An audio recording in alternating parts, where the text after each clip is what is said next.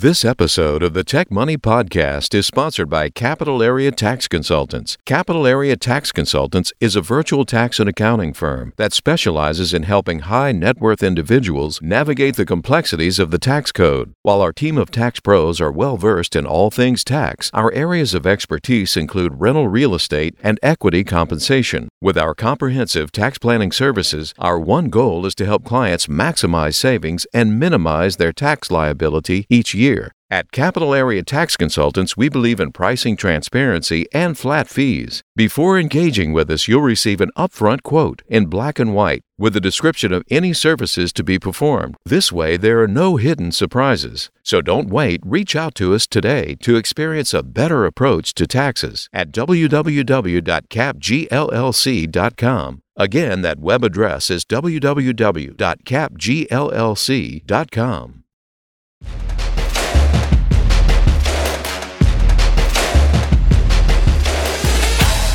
Welcome to the Tech Money Podcast, where the worlds of technology and personal finance collide. Hosted by certified financial planner, speaker, blogger, and self proclaimed personal finance nerd, Malcolm Etheridge. Each episode aims to make you just a little bit smarter about your money, all from the perspective of the tech professional. Without further delay, here's your host. Hey there, listeners. Malcolm here. And on today's show, we're talking about equity. More specifically, we're talking about what happens to your shares when the company you work for suddenly goes private. As you can imagine, the news surrounding Elon Musk's offer to purchase Twitter and the board's subsequent decision to accept that offer has caused quite a stir in the broader tech community. And regardless of what you think about Elon's political views and his concerns about censorship versus free speech, this purchase will certainly have some pretty big ramifications for the people who work there. And as you can also imagine, I've received several messages on Twitter and LinkedIn and spoken to a handful of journalists over the past few weeks all about the impact Elon taking the company private will have on Twitter employees and their equity compensation. And I figured if that many people in the virtual world are this curious and or concerned, this is likely a conversation worth turning into a full episode. So that's what we'll be discussing today. Along with my producer, Eric with an A, I'll talk through the details of the Twitter buyout and use it as a case study for what generally happens to employees and their equity when a company decides to take itself private. So, with that, Eric with an A, why don't you get us started, sir? Well, I'm going to be very forthright and honest with you, Malcolm. Yep. Um, you're dealing with a completely blank slate in this issue because I did not, uh, seriously, I had no idea that a company could go private from Yeah. public. I, I've always heard, oh, company's going public, company's going public. It's a big, huge deal. Obviously, I've learned a ton from you, but I never knew that that was even an option. So that's number one. Number two, I'm on Reddit, right? I, I, I jump onto Reddit. That's a, a forum that I frequent. I enjoy it. However, this whole Elon Musk stuff I have been avoiding because of all the different. I mean, I don't like getting into the political, you know, banter and all the barrage of people's opinions and it it just seems like a, it's frustrating to me. So I'm like, I have sure. no idea exactly what's going on. So my first question is why why is Elon Musk buying Twitter such a big deal in the first place? Yeah, uh, well, you know what? Before I even answer the question you just asked, let me make sure to throw in the disclaimer that as of the recording of this episode, Elon Musk is still on track and still supposed to be buying Twitter for $44 billion. Gotcha. Who knows by the time we actually release this episode where things will be because everything in the orbit of Elon Musk is so volatile. And I thought about that, but then I also decided that because this is as important as it is, to your point, not a ton of people are familiar with companies going private. We all have heard about IPO day, IPO day, IPO mm-hmm. day. It's still probably worth just discussing it as a case study and not necessarily the Elon Musk side of it, right? So, to your point, it's a big deal because of the substantial price tag. For one, as I mentioned, Elon offered $44 billion and the board accepted it, right? So, for context, Jeff Bezos bought the Washington Post a few years back. That was a big deal at the time. This is something like 175 times the amount he bought the Washington Post for. Think about how much Jeff Bezos' net worth is, right? Or was at point, you know, back then when he bought the post for $250 million. That 250 represented a few bucks to you and me, right? It was pocket change. This was pre-divorce. Jeff Bezos, right? Who was the richest man in the world with a net worth over, you know, a hundred billion dollars or whatever. So this $44 billion represents a much more significant portion of Elon Musk's overall net worth. So that's just for context. That's why this is such a big deal. Mm-hmm. Yeah, I, when you were saying that, I was picturing myself. You know, I, I go up to my dresser real quick and I search, rummage through my dresser drawer, my side table drawer, to find that 20, 25 bucks for Jimmy John's. Right, right. right. I kind of picture them doing the same thing. They're rummaging in their drawers. Oh, there's, there's a two hundred fifty million dollars. Oh, there's that, you know, two billion dollars I'm going to spend on you know whatever. I, I don't know what that looks like when they rummage or how big their drawers are, but uh, yeah, that that's uh, that's 250, 250 million dollars. You have some pretty big drawers. you got pretty big drawers to fill. Okay, so anyway, yeah. um, so investors usually borrow, right? Yeah. They just borrow most of the money they need when they take a company private. I get that, but now I understand that Elon actually is going to be paying himself somehow. Uh, so how much of the 44 billion is Elon actually paying himself in this situation? Yeah, so uh, that's also what makes this thing uh, such a big deal or so unique. Of the forty-four billion dollars that that Elon's committed to purchase Twitter, he's mm-hmm. personally responsible for about thirty-three billion dollars of it. So through loans and then also his own cash he's bringing to the table, he's personally responsible for a lot. Right to your point, in a, a, a leveraged buyout, the private equity firm acquiring the company usually only puts up about ten percent or so of hmm. the total price tag. Then they go to banks and institutional lenders and borrow the remaining 90%, hence the leverage in the term leveraged buyout, right? Elon's doing the inverse. The company wasn't worth much to any bank, you know, any bank worth anything, let me say that.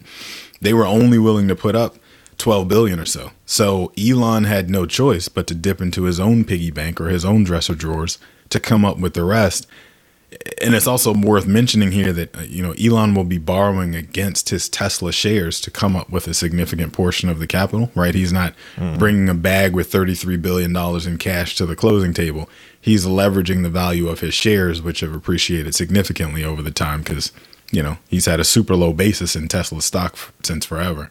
So the moral of the story here of my rant, my diversion I just went on real quick, is that it pays to be a billionaire, right? if you take nothing else away from this episode, you should take away that it pays to be a billionaire. I already knew that. Come on, I need to. I'm here to learn new things, man. Yeah. so, so, speaking of which, let's take a step back because I don't yeah. even. I don't understand what it means to take a, a public company private. So, what does that mean? Yeah, I mean it's almost exactly as it sounds. A public company is one that, you know, they've gone through an IPO or some other event where they were listed on a public stock exchange, meaning their shares are owned by several million individual and institutional investors. Mm-hmm. And then all of their relevant financial information must be disclosed to the Securities and Exchange Commission as well as their shareholders every quarter, right? So that's the basis of being public and the part that everybody uh, tries to shy away from for as long as they can before IPOing. Then on the flip side, a private company is the one that's owned by one or very few individuals or institutions, right? And so almost nothing about the company and its financial pub in its financial position um, is ever public. Hence the reason WeWork was able to lie about its losses for so long before mm. uh, filing to go public and getting exposed, right? That's why a lot of these tech unicorn companies defer going public as long as possible. Um, but then also, for a private company, ownership connotes control. So in the case of a public company, again, the shareholders, you and I, generally have control over who serves on the board, and they're able uh, they are able to determine who the CE CEO is going to be, right? CEO serves at the behest of the board. Everybody's got somebody to be accountable to. In a private company, ownership is control. So if Elon is the sole owner, he's also able to be the judge, jury, and executioner, right? If he wants me off the platform for personal reasons, my account can be suspended tomorrow morning and there's nothing I can say or do about it, right? Mm-hmm. And so to that end, this is something we'll certainly get into, you know, a bit more in a moment, but he also has more control over employees individually as the owner of a private company.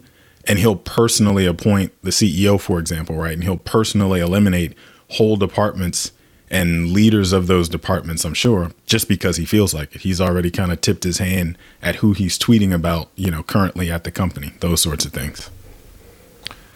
So, again, this is all a little bit confusing, but what happens to like the the the shareholders? So, if, if I own shares of Twitter, or especially employees, because I know that that's what you you really talk a lot about on this podcast is um, somebody uh, an employee that has shares. What happens? They get just paid out, or what? Well, it would look just like, you know, if another bigger company was acquiring Twitter, right? If if you own Slack before uh, Salesforce announced their plans to buy them, you receive the equivalent number of shares in Salesforce stock to your Slack shares, right? Based on the agreed upon share price of Slack at the time they closed the deal. In this case, since it's an acquisition for cash instead of stock, you as a shareholder would receive $54.20 for every share you own, right? Hmm. if you decide to hold on to those shares all the way through the acquisition, you'd see the equivalent cash show up in your brokerage account a few days after the deal closed, and that Twitter stock would disappear from your list of investments in your brokerage account. So, what's also interesting to me is, you know, this will happen to all of the institutional owners of Twitter stock. So, let's say a mutual fund who owns $100 million worth of Twitter stock, they'll receive a check for $100 million that day. And then what? What other Yeah. company or companies will they go out and buy with all that cash if the market, you know, is still down when the deal closes? Will they get some other tech company or even some other social media company at a, you know, a pretty steep discount with all that Twitter money? Like clearly I'm just speculating here, but as a money nerd, like I think that'll be interesting to watch play out as mm-hmm. well as a as an investor. So does uh, it, does the price fluctuate from the time that they say, "Hey, you know, he's buying it"? To I'm, I'm assuming it, it's it's still moving around, but when is it locked in? When is the price locked in? Because you said once they purchase, if they if they hold all the way till you know close or whatever, then they're going to just it's going to disappear and they get the money, right? But the, the stock itself disappears. Is it wiser to try to get out of your Twitter shares now, or you know, hold on until the very end of the the rope? Yeah, that's a good question. So I mentioned fifty-four dollars and twenty cents is what you would get in exchange for the Twitter shares you own when this when this thing commences. That's that because the forty-four billion dollars that Elon Musk offered is the equivalent of fifty-four dollars and twenty cents. So I don't know which came first, the chicken or the egg, the fifty-four twenty price or forty-four billion. Because it's got 420 smacked on the end of it, I have to assume that's an Elon Musk haha funny funny. But either way, that's what you ultimately end up with if you decide to take this ride all the way, you know, to to the day that it closes. Got it. In between there, if I were if for whatever reason Twitter were to have a bad day in the market and I was able to pick up the shares for like $45.20, let's say. I know that I've got $10 of what's called deal premium built in there where I'm guaranteed to get $10 if this deal closes, you know, at the end of this year like it's supposed to. And hmm. so on the flip side, people may say, well, if all I'm going to get is $10 per share, whatever percentage that represents for you as a gain, I'd be better off buying XYZ company in the meantime, who stands a much better chance to get me more return between now and the end of the year. I'm just going to sell my shares today at the price that I know, you know, I can get, go buy whoever and take that ride instead. And so it's just a matter of what your preference is, what your risk profile is, all that kind of stuff that'll determine whether it makes sense to you to jump off the ship today for a known known or hang in there. Uh, or no, I said that the other way around. Sorry, I was trying to quote George Bush and got lost in my reference. if you want to hang in there today for a known known or sell, jump off the ship today and go for a known unknown. Got it. Okay. Well, let's shift gears a little bit because I, I have Yeah. questions about the employees, right? How will their lives change as a result of the, the, the overall acquisition? Yeah, that's a that's a that's a deep, heavy, loaded question. Um, but I'll time. say, uh, you know, I, I'll reiterate how I started this. Right, personal and political views aside, right, and without speculating about how Elon will change the content moderation strategies and the potential he could relocate the headquarters or require workers to all start showing up in person instead of remotely like they've been doing. All that kind of stuff aside this could have substantial financial impact uh, on the employees with you know the company going private. There's no longer the inducement of equity to make folks want to come and work there right? That means they'll have to rely solely on salary and cash bonuses to compensate folks. And that may or may not be all that attractive since the trend for tech companies in Silicon Valley and elsewhere is so equity heavy, right? Like Tesla, I mean, Tesla, Twitter employees right now get paid more than 50%, most of them at least, more than 50% of their total compensation every year is made up of equity. So, Really? more than 50% of their compensation is tied to whatever the stock price is month to month, quarter to quarter, year to year. And so that's such a culture shift that that could, you know, ruffle quite a few feathers. We'll see. Okay, so let's talk about that because I mean we, we talked about you know regular folk, you know, non Yep. non employees who have shares, but now that they have equity or they have shares, what happens to that? Yeah, so similar to uh, the example I gave before, where you and I get bought out at a, a fixed price.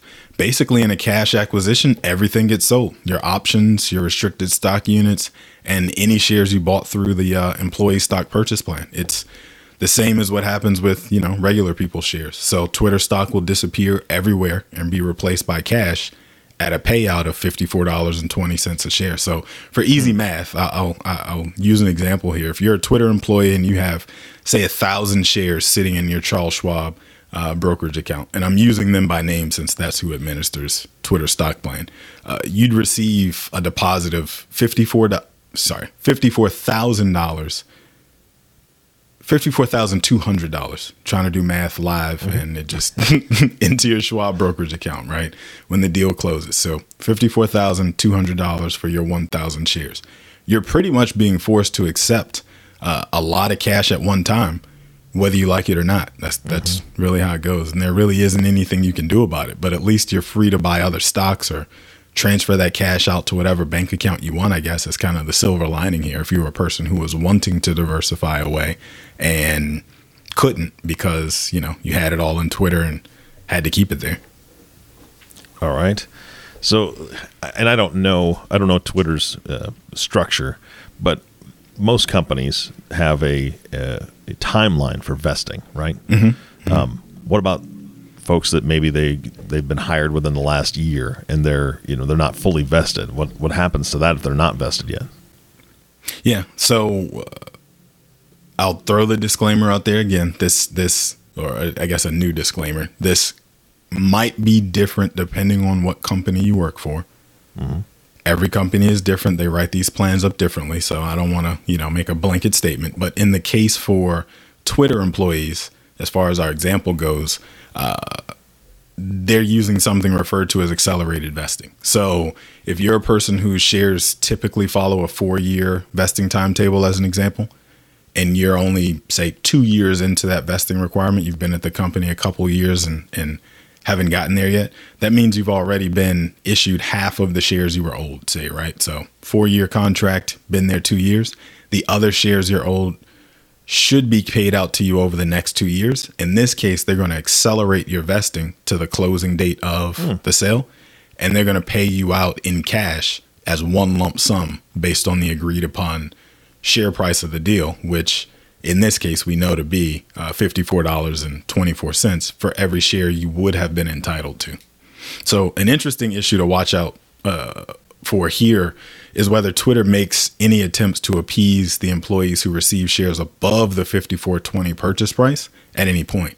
Like if you were a person who was mm-hmm. already at the company back in 2020, 2021, when the market was on fire and tech stocks were climbing every day, you may have received a, a lot or a, a tranche, as we say, of shares with the price in the 70s. That means you're already a little annoyed looking at your statement every quarter, and now you're worried that your upside has been capped in the other shares you received and were, you know, holding on for their long-term potential. So, if I'm a person who, you know, maybe I was looking at the door before this whole Elon Musk saga began, and the only thing that was keeping me here was the fact that I still had a year or two to vest the remainder of my shares. This is great news. I get bought out, mm-hmm. you know, at the end of the year when the deal closes. I ride off, I ride off into the sunset.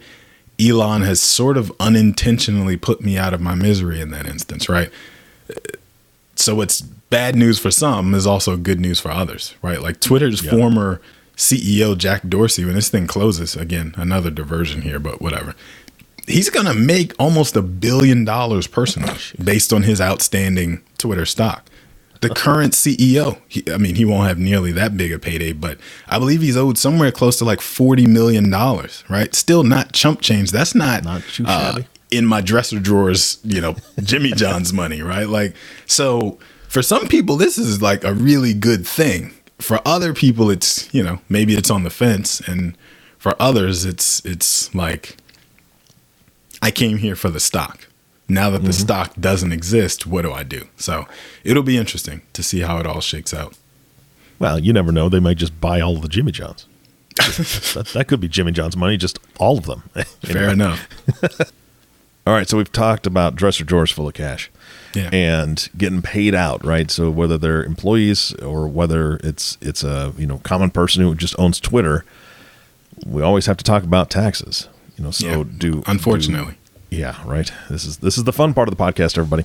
Uh, do do I have to pay taxes on any of the money uh, since I don't actually ask Elon Musk to buy my shares? He's just forcing it upon me.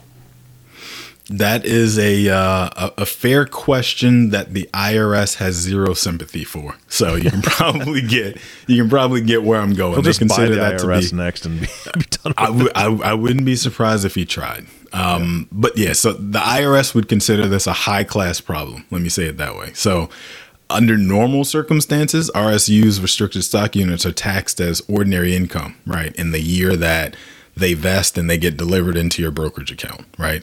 In this case, it's similar in that the check you're going to receive, you know, or really the lump sum deposit you receive in 2022, nobody writes checks anymore. But they're, they're, it's treated as ordinary income and reported on your W 2 right along with your regular salary and bonus.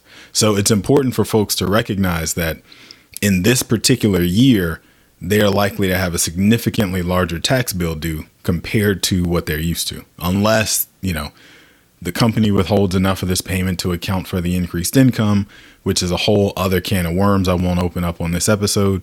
But I would just say, you know, if you happen to be in this position, whether you work for Twitter or somewhere else going through a similar situation, call your accountant and discuss it long before the check shows up, right? You got plenty of time mm-hmm. based on the time that this is going to get released and the deal is expected to close, you know, in the last two months of the year. Plenty of time to work through this. So, call up your accountant, be proactive, and figure out what that larger check is going to mean for you. Yeah. Well, you just actually alluded to the next thought that I had, and that's that, you know, it's not just Twitter uh, employees that are listening to this podcast, but but we do thank you for listening, Twitter employees. Continue to listen and share. Yeah. But um, it's not just them. So, what if there's somebody working for a company and they're concerned about the same thing happening uh, to them? How would they know whether the company is going to buy their shares like Twitter is doing, or is there another option? Is there something else a company can do? Yeah, I mean, like I said, every company is different, right? They write, they all write these documents up differently because their attorneys tell them to, right? Everybody's attorney advises them differently, I guess is how I should say it. So it's tough to answer that with a broad brush, but I will say every employee's uh, equity agreement contains a section titled something like change in control, quote unquote. Like literally look for those words, control F and search for those words, change in control, which is exactly what it sounds like. It's the part of the plan document that describes exactly what is to happen in different events that lead to a change in control, whether it's through an acquisition like this, or a merger, or a bankruptcy, or an IPO, or whatever else. It's spelled out pretty clearly in that uh, equity agreement that you signed before they issued you your uh, lot of shares. Okay, well that makes sense. Malcolm, this has been fantastic. We are getting you know toward the end of our normal time. Yeah. Uh, but here's the thing: you're the man. You are the guy that works with folks in these types of situations all the time, right? And Sure. and you've got your financial planner hat on. So while you have it on, what other helpful tidbits do you have, and do you want to throw in there before we wrap this up? Uh, at the risk of making it even more wonky, because I feel like that's what it's been this whole time. um, I would just reiterate, you know, that it's important to start planning this out the moment you find out there's a significant liquidity event like this coming your way, right? I just mentioned the tax withholding on the increased income and the impact that's going to have, you know, potentially pushing you up into the next tax bracket, even, or in some people's cases, you know, based on what I've seen Twitter employees discussing on Twitter already, it's going to push some people up from, you know, middle tax brackets to the very top. Um, mm. all in one year unexpectedly, right? Wow. But there are some things you you may be able to do in in conjunction with your accountant and your financial planner to at least mitigate that tax bill. You're going to pay some taxes, right? Let me not set anybody up for failure that way and tell you there's a way. I got a magic pill that's going to help you not have to pay taxes on hundreds of thousands of additional income, you know, in one year.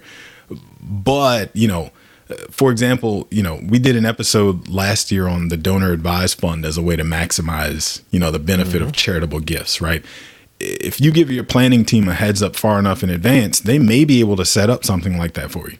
But it can't happen if you wait until like December 24th yeah. when everybody's out of the office and with their family and then call asking, you know, what can we do? The answer is nothing at that point. The answer is mm-hmm. just pay the taxes and gripe about it to your friends. But if you are proactive, the announcement's been made, the share price has been announced, and so it's simple math. How many shares do you have outstanding versus 5420?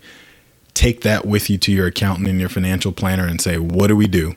And let them then do their job from there, right? But the sooner you get working on that, the better it's going to be. The outcome is going to be for for you. So that's that's probably the one piece of advice I would have that we didn't already, you know, dig into on here.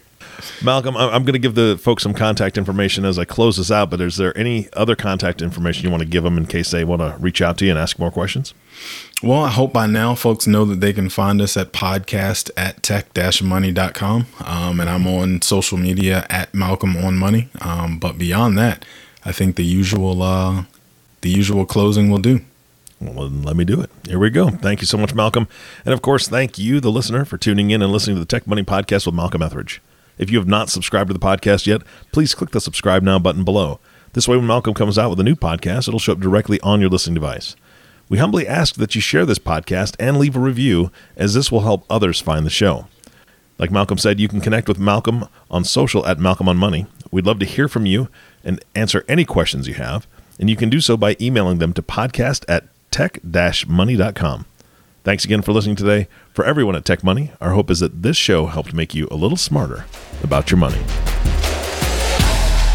This has been the Tech Money Podcast. For more information on today's topic, to review the show notes, or to catch up on past episodes, be sure to check out malcolmetheridge.com slash podcast.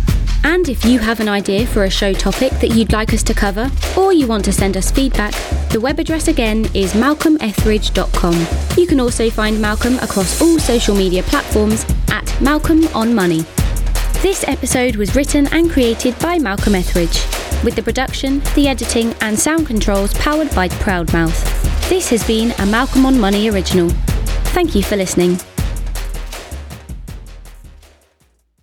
The information shared in this recording and by its guests represents the views and opinions of the guests and does not represent the views or opinions of the host. This content has been made available for informational and educational purposes only. This content is not, nor is it intended to be a substitute for professional financial advice. It is always recommended that you seek the advice of your financial advisor or other qualified financial service provider with any questions you may have regarding your personal financial situation.